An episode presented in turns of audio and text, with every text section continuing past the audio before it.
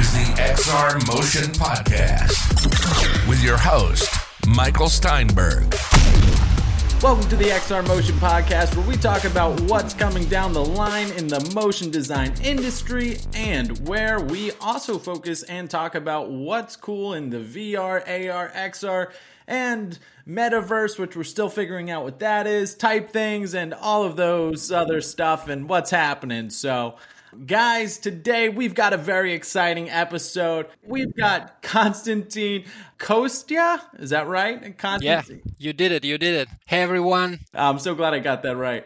And guys, he's just a phenomenal artist. I'm so happy to have him on. Found him on Instagram, which you guys got to check out his work. It's El Crudo, which it's spelled E L C R U D zero. And mm-hmm. gotta look it up because I'm telling you, you're gonna wanna see his stuff before we start going here because it is just awesome. You can also look up at Rocket Renders, which might be a little bit easier if you're just going off your head here. Some of his uh, amazing work is on there as well. You're gonna be blown away. It's it's really cool. I actually we found you on Instagram, and that that's how good your work was. I had to reach out, man. Thank you, Mike. Thanks for having me. Thank you for the warm introduction. Uh, I appreciate the kind words. I'm all open to share the information. I've got a lot of questions, so I'm, I'm excited to jump on in this. First off, just going over a little bit about yourself. What exactly would you say you do?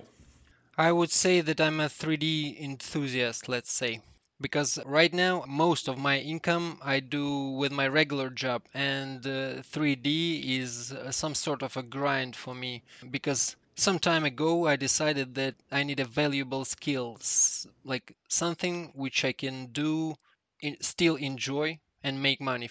3D sounds like uh, the thing I was looking for.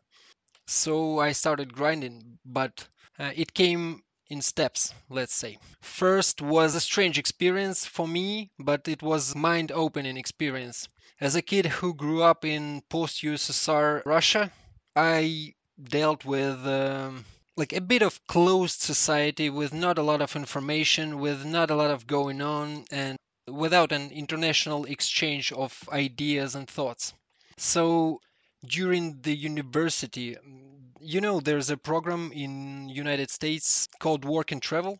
Okay. I never got into it because my grades were bad as hell. So same here. Wasn't great at school. I decided that I still need to get to United States. If people enjoy it so much, I should check it out.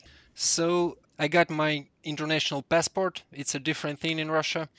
And I stack up some money and I traveled to New York and Boston. And this man, I didn't know that New York was so cool. I, I saw all those places, like uh, everything. Uh, as a hip hop like hip hop person, yeah. New York is a mecca for me. You know, right. like we were just walking by, and like my friend Tyler was like, "Hey man, look, this is the biggest place. Like that's where Biggie lived." And I was, "Oh, can I touch it, please?" Like because you know and I saw that United States is a different kind of thing, but mostly because of the people, mostly because of the way of people communicate, because of the how open people to each other, different ideas in society, and so on. Like people are still the same but different, but the same. I got a lot of friends in there, and I decided that man, United States is a way to go. Or like I was thinking it then, still thinking it now. And I got back to Russia, uh, and during the one of the tattoo sessions with my tattoo artist, I told him that look, man, it's pretty real to get into states. Uh, we can get visas we can get all this stuff. It can be interesting and for russians it's more than like adventure. It's not a tourism. It's one in a life experience to go to states. So it's more like an adventure. So we decided that we want to go there to achieve something. Not just go but to achieve something. And we prepared the tattoo sleeve on me and I I gone there as a model and my tattoo artist Oleg he, he went as an artist. We've been to several tattoo conventions and we won six of them like uh, six. Wow. uh, six in New York, two in California with all the tattoos which are on me and uh, I was like walking portfolio for Oleg. That's got to be awesome. Yeah, a lot of pain, but it is a lot of attention and pain. I, I would say. At least you get some awesome work off of it too. Mm, yeah, and most of it for free. That's like a win-win. You get some free national winning tattoos while being able to travel across seas. That's that's kind of a little dream right there in itself. That's awesome. I was like 25 maybe, and right now I'm 33. So it was like my first trip to US was about about 10 years ago, maybe less. And how long were you here for that first trip? You said. About a month. So you got a good little taste of New York. Yeah, I lived in Crown Heights and then in Bushwick. So you visited and then you wound up moving here, right? Or No, no, I didn't. I didn't. okay, so you just visited during the one month you were in Crown Heights and then Bushwick. Yeah, my first two trips were short, and the third one, uh, I decided that, man, look, I, I, I have to make make a statement. I will try to move there. Even though I'm still kind of a kid, like 24, 25, I will try to move. So I quit my job and I made a lot of attempts. I won't go into details, uh, but I, I made some attempts to do so and I didn't succeed. But I gained a valuable lesson. All that time, Oleg was with me, and his skill was a key to open a lot of doors. Such doors which money couldn't open. He communicated with artists, he communicated with uh, musicians and famous people. They paid him for his skill. We talked to B-Real from Cypress Hill. We found out he, that he's a fan of Oleg's work. We decided then that when we will be in California for Golden State Tattoo Expo, we're gonna visit B-Real's office to tattoo him. And that one day, then when we were there, B-Real was at Cannabis Cup, so he couldn't join. But he invited us, and we were at the event. It was nice. And from all those trips, I gained a lesson that I cannot go around grinding. I cannot live an easy life of ah, it's gonna happen to me. Some someday I will be rich. Someday I will everything will come by itself. No, I saw an example of a person who, with his mind, his hands, and putting in a lot of work, like he opened a lot of doors in front of him, let's say. And after I realized that this is possible, I returned to Rostov. I lived some time in Moscow, but uh, Rostov is my home location. Home location supports you. It's kind of easier when you Always. It's comfortable. and I returned to my home location. I rented a flat for this flat exactly, and I stayed in it for five years. It is, I would say, from the inside, it looks like solitary confinement, uh, voluntarily. It looks comfortable. You got wood. Wood walls, man. I love it. It's not wood. It's a, it's a red. Uh, how you call it? it? They are painted red. No, it's a. Oh. Uh, like here, I have internet. I have everything I need to comfortably stay and learn skill. So I decided that I was fortunate enough to play all the video games while the graphics was still developing. I started in 2D like Fallout, Fallout 2, Heroes of Might and Magic 3, and so on.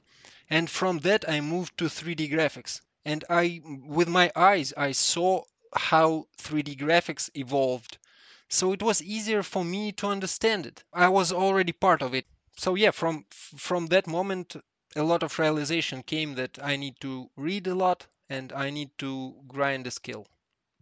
I feel like grinding in this industry is just so important. I've said it before, but 90% of it is obviously just doing it. Yeah, My dad always used to say this. I think it's kind of a popular phrase, but success is when preparation meets opportunity. true that. But you gotta be prepared. Yeah, you gotta be ready. Yeah. Yeah, and going back to what you said about just connections too. I mean, doing things like this, going to meetups, which we throw in New York last Tuesday of every month. Little promo plug right there. And Sunday on VR chat. but um but yeah, I'm doing those things like I, I can't even say I, I feel like I say this every podcast, but so many jobs I've gotten aren't from just clients looking me up online. It's from meeting friends or other acquaintances who go, Oh, dude, I, I actually can't do this project. Do you want it? And then I'm like, Oh, well, sure, cool, man. Uh, if it comes to regular jobs, I got all of my jobs through network of friends. Exactly. Someone knew me, someone said, "Look, you might be a right person," and so on. Like each of them. Pretty much the same, to be honest. Besides my very first one and some of the very first stuff I did from school, which I was even still networking, I guess. But yeah, it's it's crazy how it works. So I love the life. I'm kind of really curious too, just what the art scene is like in Russia. But first, before we get there, I just kind of want to even ask about the work you do. You're bringing these robotic and or surreal type of items and things into reality mm-hmm. and doing a bit of I don't even know if it's rotoscoping, but you're doing motion tracking and it just looks so cool man. Thank you. I saw the one with the lobster i think was the most recent one like a huge lobster coming down a building i love that. And then the robot stuff. I'm a robot geek man. Love that stuff. It looks so cool. So what is your process for making these things happen? Are you using cinema 4d or what kind of programs are you using? First the idea. The idea was with me even before all that tattoo life happened. You played online games, right? You did. Unfortunately, a lot. Yeah. maybe fortunately, maybe fortunately. A little too much. That's what that's all I'll say. So during the times of World of Warcraft, I didn't have money for World of Warcraft because it was like you still had to pay for it, but Russian currency is shit. Ruble doesn't cost anything. So we had to play free games, but still we wanted a massive multiplayer. So we played Lineage 2, if you heard of it. Lineage 2, yeah, yeah, oh yeah. And there's a class called Summoner. I guess there's a lot of summoners in different games, but in this particular one, there was an animation when some sort of pentagram or some sign appears on the ground and creature appears from it. And I wanted to do this. I said, look, why can't I become a summoner in reality? This is insane. We have all the technology. Right. At that time, I didn't have a, even a camera on my phone. I didn't have that. My first try was on an old laptop. I watched a lot of Andrew Kramer's uh, tutorials and I tried to track a plane with Cinema 4D, like standard tracking algorithm and I put a small gun on top of my table. There was no shadow, there was nothing, and the tracking was horrible, but I did it. And the idea that it is possible was in my mind and it's still there. It was planted in that time. But I as a teenager growing up in in a hard society i had to get all the equipment from the way i could let's say the way i could at that moment after effects was too heavy for my laptop because of the real-time rendering. You still have to do it. And I switched to Maya because the viewport in Maya is separate from rendering engine. I decided, look, if Cinema 4D is kinda easier for that task, but I can't do it, I still have to do it, but with different approach, with different tools. So I started to recreate the standard tool set which is inside of the After Effects plus Cinema 4D with Maya and some of the tracking software. So right now my pipeline is following. At first we need an idea. Mostly it's something which appears like uh, the 3D model inserted into a real environment with realistic shadow and lighting. At first I didn't have skills of character creation at all so only hard surface modeling. So I started from hard surface and went into robots eventually. If we go through the pipeline step by step, I do the following. I shoot videos uh, with my camera, regular Canon 70D, nothing special. I track those with Boujou or PF Track. Those are professional tools and you regularly don't have fresh versions of those for free. And this is hard to admit, this is hard to say because people usually don't say, but I pirated all the software. I pirated yeah. it all. I didn't buy anything. When I will start to make money with it, I will be grateful to those people who created software for me. But in the past, when you have still have to live on some money, you will pirate software. Oh, 100%, man. And I feel like that's why a lot of these, you're seeing things like Unity's free. You're seeing even, I think Unreal became free. Like it wasn't free. And then, and I forget there was another big program that decided to go free until you get to a certain point, which I just think it's so great because they know everyone's pirating it. Like, you know, yes, they have to know. So why are you going to get the little guy in trouble? Because yeah, with Adobe, I happily pay for it now. Granted, I'm getting a little frustrated currently with them, but for years, I would never have gotten to a point where I would pay for it if I wasn't allowed to experiment with it for so many years. Yeah, you gained a skill. There's a student version of Maya, but for some reason I decided not to use it. I'm not a student. After that, after I track the scene, I transfer it all to Maya, and there's a soft camera, and the whole scene is in front of me. There's a if you try to imagine it, there's a plane and a camera, and the scene is somewhere in between. And I insert an object between a camera and image sequence, which is a background for a camera. And camera always sees the image sequence because it, it's kind of stuck to a movement of the camera. Right, right. And after that, after I import tracked scene into Maya, I start blocking up the scene, mm, the additional objects which have to be in a scene. Mostly I use robots. Some of them I created myself, some of them are from Sketchfab and retweaked models from Sketchfab because even though there are still some good bases, you need to adjust them for your own project. I use Arnold Renderer as a main engine. I color everything in Substance Painter, which is a standard right now, as far as I know. Oh, totally. So in this whole insertion of 3D models into real video, I gained that skill while I was going for kinda another skill. I set myself a goal of making those hardcore uh, cinematics which I saw in in games. World of Warcraft, Elder Scrolls, League of Legends. You saw what League of Legends did? Right. I'm a grown person and they make me cry, literally. So a lot of games have cinematics which are not made by the original studio which made the game. So I decided that having a studio which makes cinematics only, not the game but cinematics, is a nice opportunity because the market of cinematic production is not overcrowded. So from that point, I started to learn character rigging, character animation, and right now I'm in a sweet spot of 70% of getting my portfolio done for character animation. I gather the team around me. First, I, I need to tell you about the situation maybe with art in Russia because it's a kind of strange thing.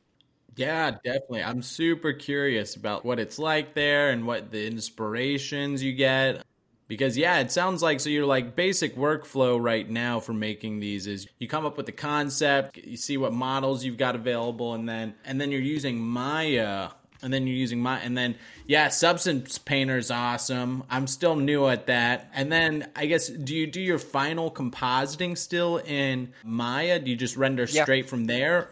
Yeah. Wow. Those are some great results coming directly out of there Thank you. I didn't have a chance to work in any other software, maybe in Unreal Engine. I did some VR projects for myself with Unreal. I'm going to talk about that later. So, if it comes to Russia, the situation is strange. We have some sort of Tsar for king, owner of Russia for the last 20 years. Yeah, for the for the last 20 years and we have a bunch of laws which can put artists to jail. There's a law about non harassment of religions, religious feelings of people.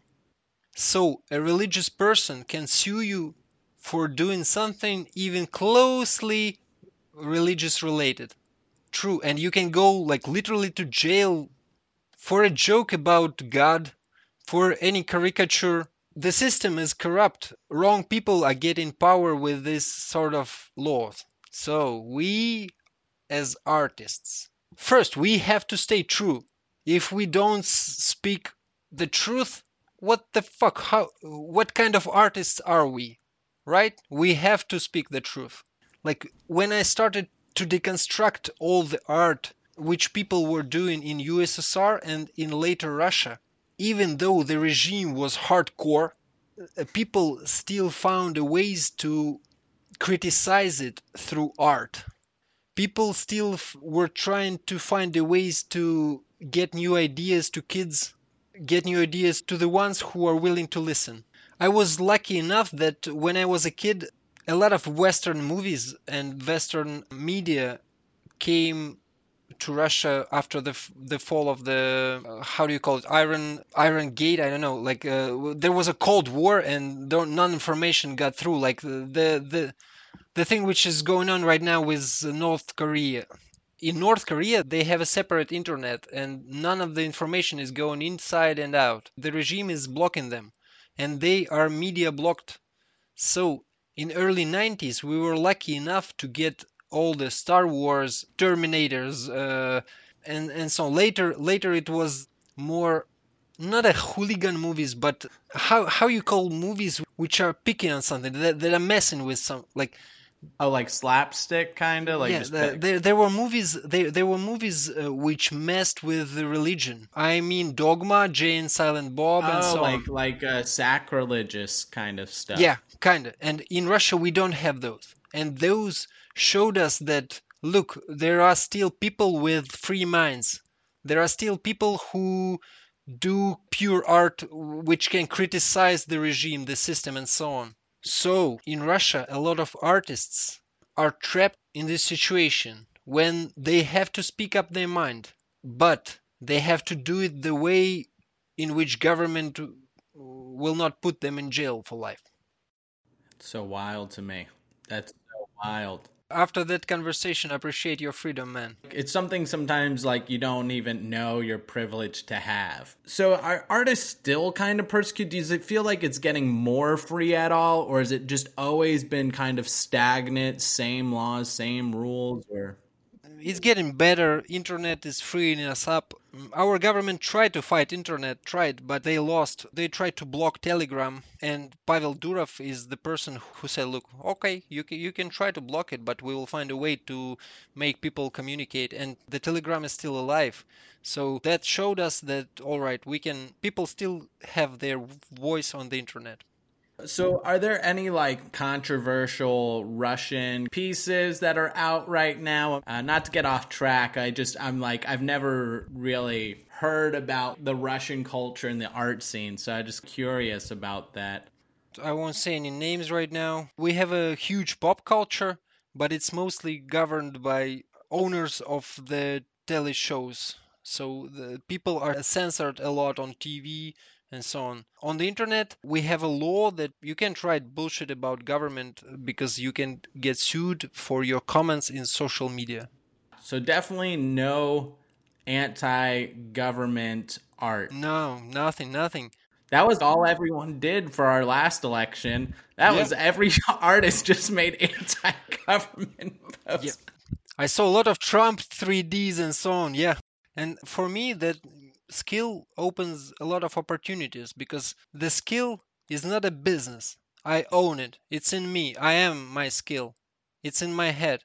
Like you cannot separate me from my skill. And this gives some sort of safe feeling that this is something solid. We, this my skill. If I grind it to the master level, if I put in ten thousand hours, if I achieve something worthwhile, if I do something which I can be proud of, this cannot be separated from me.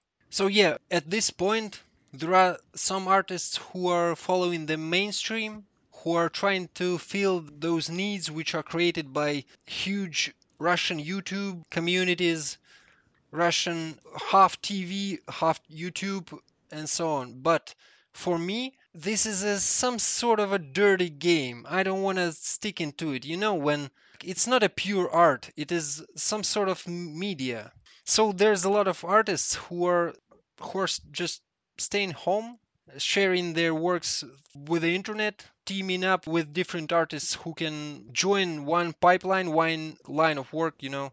And yeah, we're moving here with small teams.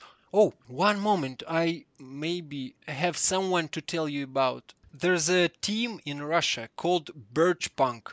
Birch Punk. Mm-hmm. B I R C H Punk.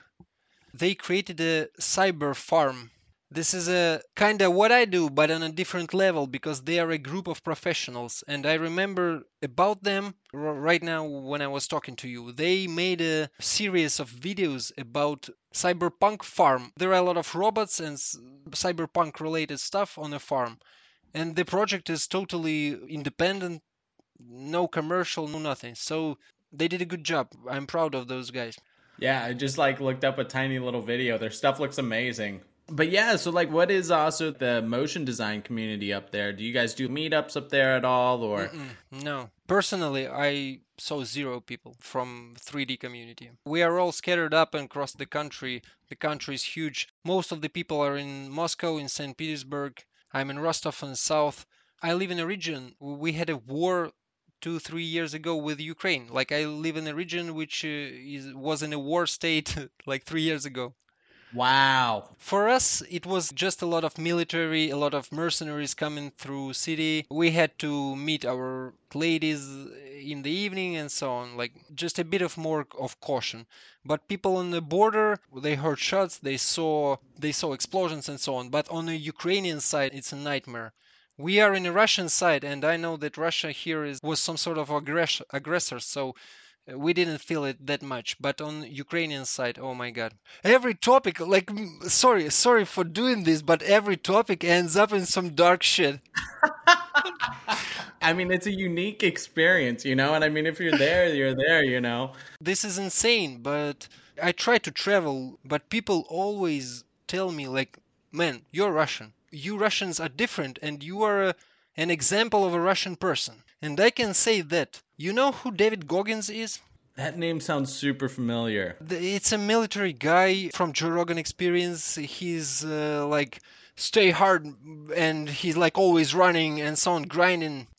Okay, yeah. He shows this mentality to a world to learn. But here in Russia, we were born in it. We were like raised in this mentality. You cannot not grind. You have to from your birth. And right now, when I mm, I secured myself some of the free time, some of the effort which I don't have to spend to working on other people for pennies, not pennies but pennies. Right. I secured myself some time and I as a person cannot sit still. I wake up in the morning, I have to do something. I have to grind. There's no watching movies or playing games in the morning. I wake up at 7 8 a.m until 5 p.m. I'm doing my stuff. When I can't, I let myself rest. But if I still can, I will try to, because the window of opportunities is closing. There's a lot of examples of people who didn't come to where I'm at right now. I have to use my opportunities, I don't know, to travel the world, to find a great studio to work at. I have to apply those skills I gained because why did I do it if I will not do that?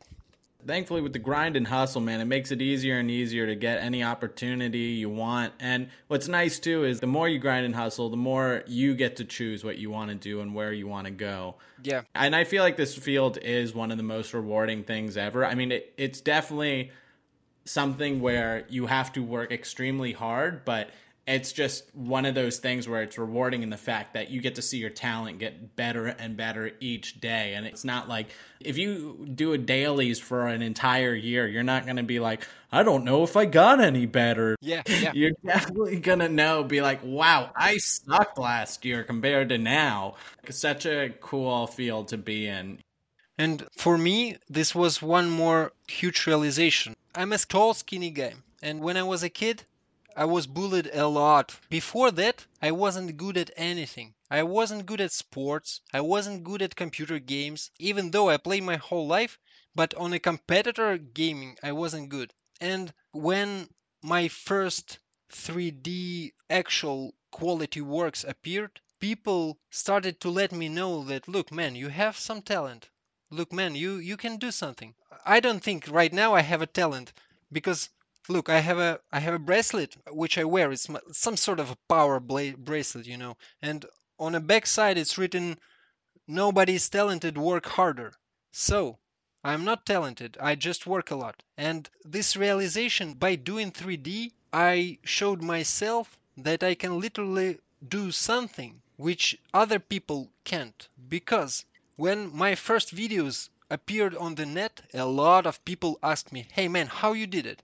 How you did it? And there wasn't a question for me to hide or not this information about how i did it. I can tell you all the programs which i used. I can show you those programs. I can spend my time to show you how i did it. But there's not a lot of people who can work every day for five years to master those programs. It is a grind, man. Yeah. I can't agree with you more on the fact that it's just one of those things where you just got to work so hard to get it. I guess I kind of feel the same as you. Like, I wasn't really great at school, never was great at sports, never, but this was just something where you just keep going at it, you keep grinding it. And it kind of honestly blows my mind a little bit that I see some people that are extremely talented, especially artistically, and I think, like, oh, they should really just jump into this field. But some of them are just like, man, I cannot work all day, hours upon hours in the. Yeah, sitting is not a, in front of a computer is not my thing. I heard it so many times. Yeah, that's what I've heard other people say too. Is exactly what you said. Is some people have literally told me like your talent is being able to not stop. You can just keep going all day, every day without burning out. it's like uh, I don't know. RZA, RZA from Wu Tang Clan taught me this. Oh, by the way, this book I definitely recommend everyone to read it. Tao of Wu, uh, wrote by RZA from Wu Tang Clan, and he made a metaphor for training in art as training in Shaolin Temple. He said, like, look, we're here not to show one time that we are great and that's it. We're here to train one killing punch a million times before it gets uh, deadly. So here I am training my 3D. My 3D is my sword. It's in my hand and it's it's sharp as fuck. Come test me. Love that. I feel like that was a commercial for the book. I got to read that. so, let's go into this next subject that I'm curious about. So, I noticed that you've been doing a little bit of Unreal Engine, which you even mentioned yourself. Mm-hmm. What is your view on virtual reality in the future and maybe just AR or the metaverse because it's a pretty hot topic right now. Let's start from Unreal Engine. I will tell you a bit more about my projects. First, I when I started hard surface modeling and realistic painting in Substance Painter, I decided, look, I need to showcase my work somewhere and just showing them in Instagram flying around, it's not that interesting. And at that time, I bought my uh, VR helmet, which is Rift S, and I decided, okay, I have everything I need to try making a VR app. Even though at that time there was not a lot of those, but I, I decided, why not? I downloaded Unreal Engine and there was a pre-built template for VR.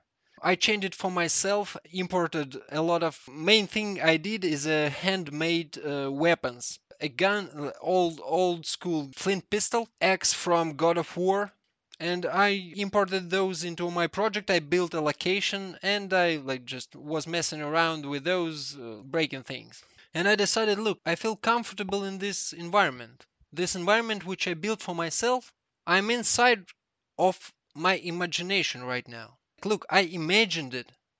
And right now I created it. And in reality, I'm in inside of my imagination. How cool is that? So I decided that I need to make a network VR application, which I'm working on right now. Not a lot to be shown right now, but it's coming up. Network is multiplayer and other people in your 3D environment is a key. A lot of people felt that during the pandemic, because we were locked all by ourselves, and it would be nice to have a person nearby, right? And here we come to a metaverse because a lot of people will join metaverse. But listen to Keanu Reeves. We don't want our main VR world to be made by Facebook. exactly. Right? So, I don't know. When it comes to metaverse, for me, I see a lot of opportunities, but I don't want to give those into a bad hands. So, at the top of my lungs, I shout, people, build your own applications and let's link them up into some sort of network. Because if we give all the interesting ideas to Facebook for money, they're gonna own us. If you have an interesting idea, go to Patreon, collect some money, build it up, don't sell it right away.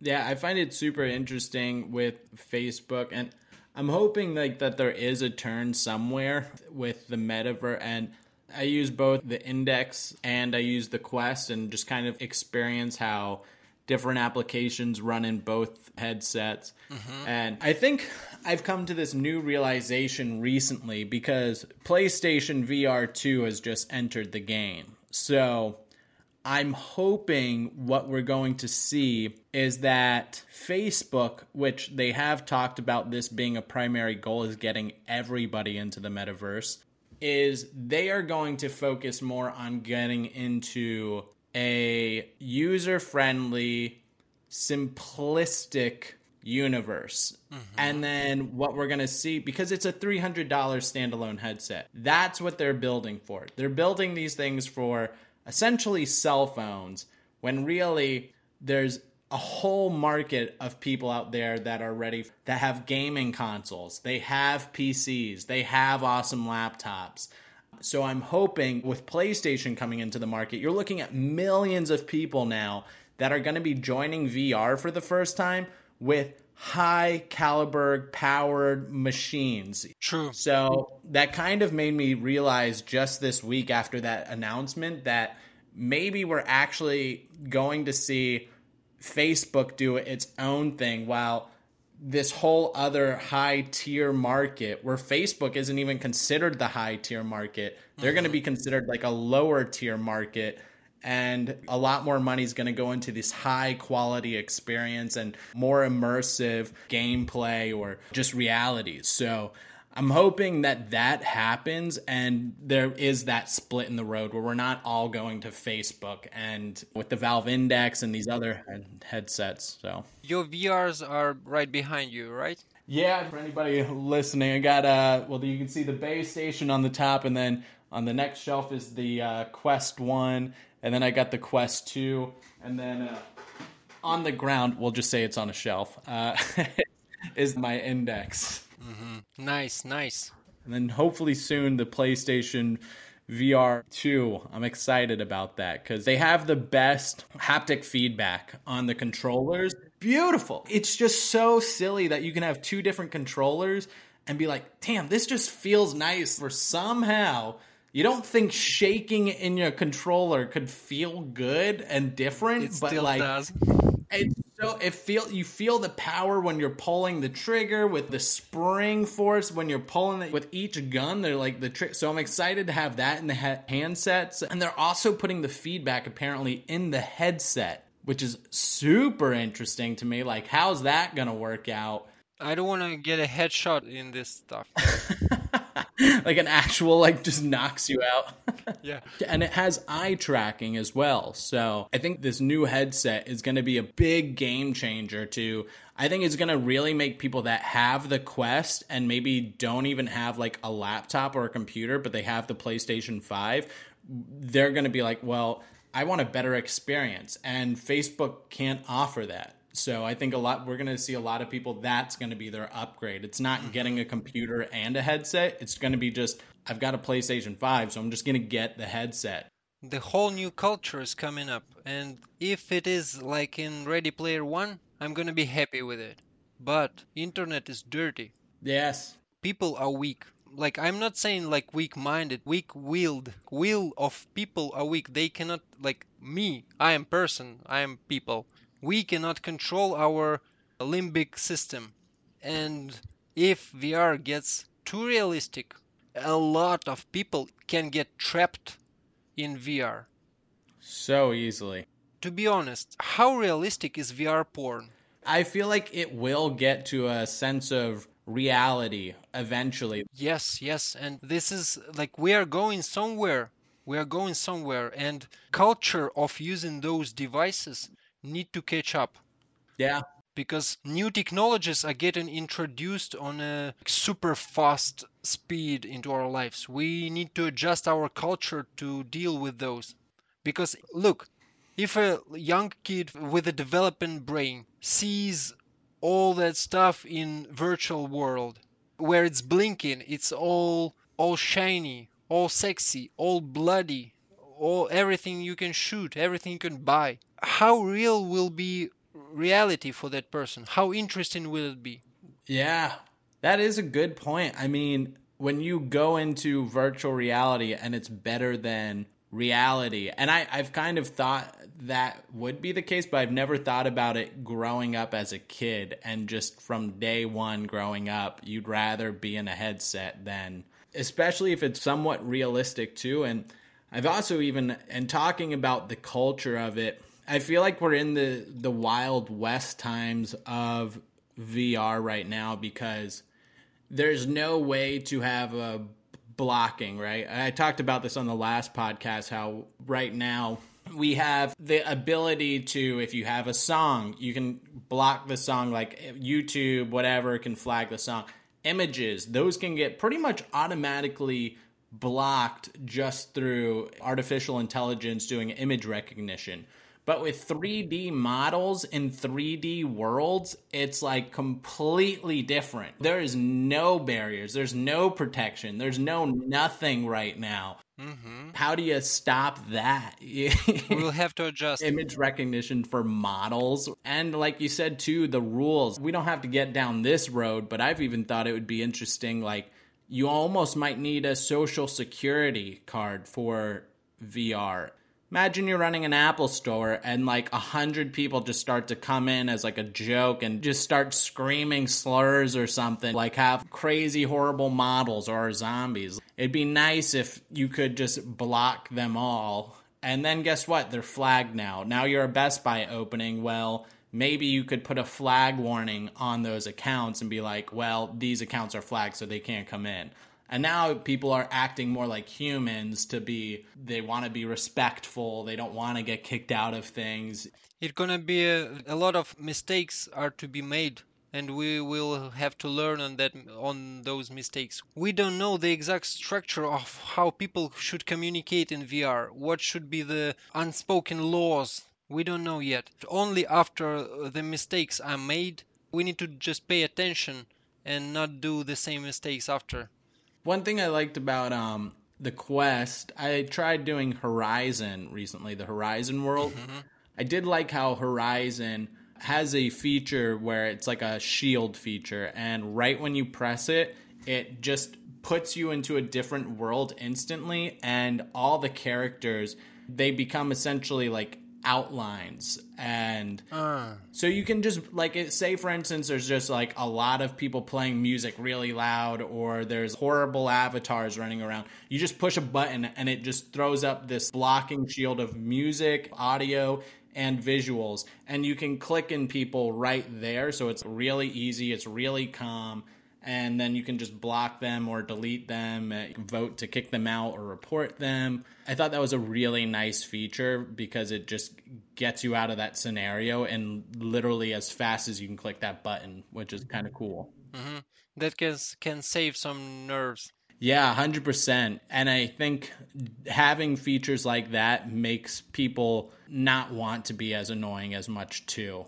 I think it's a good thing that there will be a separation between hardcore PlayStation gamers and casual Facebook people when it comes to gaming because you don't want to be locked inside of a game with people you don't want to be with. Well, that's one thing I will say. I mean, I don't want to nerd out too much here, but with the metaverse, it's another reason why I kind of hate the word. I don't hate the word, but I just think the idea is a little different than what people are thinking. I feel like most, if you talk to an everyday user, it's, oh, well, a PlayStation user can interact with the Quest user and you can go from one universe to another universe. I really think that's like you can't get Google apps on iPhone and you can't get iPhone apps on Google like Amazon apps. You can't these companies aren't just gonna like become kumbaya and Yeah, you know yeah. be like, oh let's work in harmony together. It's just not Too ideal. yeah, it's getting PlayStation's gonna get their exclusive titles. Quest's gonna obviously claim their titles, and I think there's gonna be a lot more separation than people think. And also, it's just hard to like do all of that programming for multiple game engines. Like, Give me a good example of a shooter on a console and the PC. There's none, right? it's so hard. Yeah, I mean, they barely. You have like Fortnite, Halo, maybe. Halo, yeah, and it's just so we're not even close. Like these ideas, when Mark Zuckerberg showed those videos, I was like, we are 20 years away from this, 50 years. He pretty much just put player one in the DVD player, like in school, put it in, and just walked out of the room and came back and was like, Isn't that cool, guys? Invest in Facebook. Like, like Yeah, he, he, he literally did that. we're so far from all of that happening and and it's just the most catchy thing on TikTok. This is something valuable. Let's admit, we see future. We see to some degree how will it go. We can imagine it. And we still can be part of that future. Some valuable part of it. Not like the, the ones who created the world in Ready Player One, but close to that. Oh yeah. If we are our community is the ones that are building it, well, I think we're like one of the best communities in the world. True. The 3D people and MoGraph people, honestly, they're just the nicest, most helping people you'll ever meet. So that's one nice thing we can say about that. And it's a little peace of mind, if you will. Even though right now we live in the best possible time, even kings of the past lived not as good life as we live right now. Like regular person right now lives a greater life th- than anyone in the past. The king still pooped in buckets.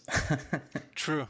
And right now is the best time to live and look into a future, look into a ways which planet is going uh, out of poverty. Hmm. The future gonna be bright. yeah. like information brings awareness in in some time there will be no wars i guarantee that like people will manage themselves I 100% agree. And this being one of the main reasons is the fact that I can speak with you across the flippin' world and we can have True. just amazing discussions about this. I want to ask you about another interesting thing in the future and or present, NFTs. What is your thought on that and what is your experience with it?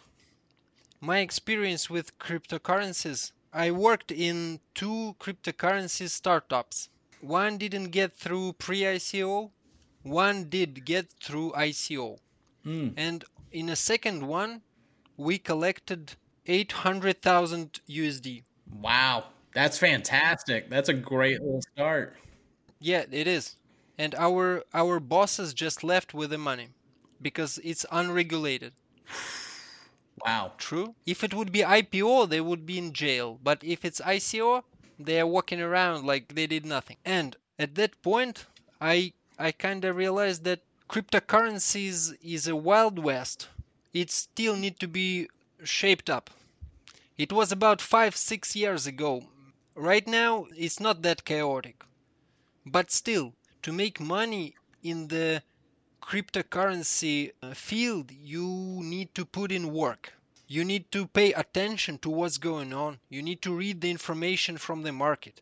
You need to buy certain coins and sell them at a certain time. You need to withdraw your money th- through a different way to avoid uh, tax taxation and so on. Like it is one hell of a job. And to do something with NFT, to be successful with NFT, you can't just draw a monkey. You need to put in work. So for me, I heard a lot of people saying me, "Hey, look, man, do NFT, do NFT." But when I wake up, I do my regular job. In the evening, I do my 3D plus sports. in the night I do my business stuff, like I have some more business stuff to make different money. And looking at all this, NFT, it's more like a gamble to me. That's fair. I, I mean, and we're such in the early development stages of it.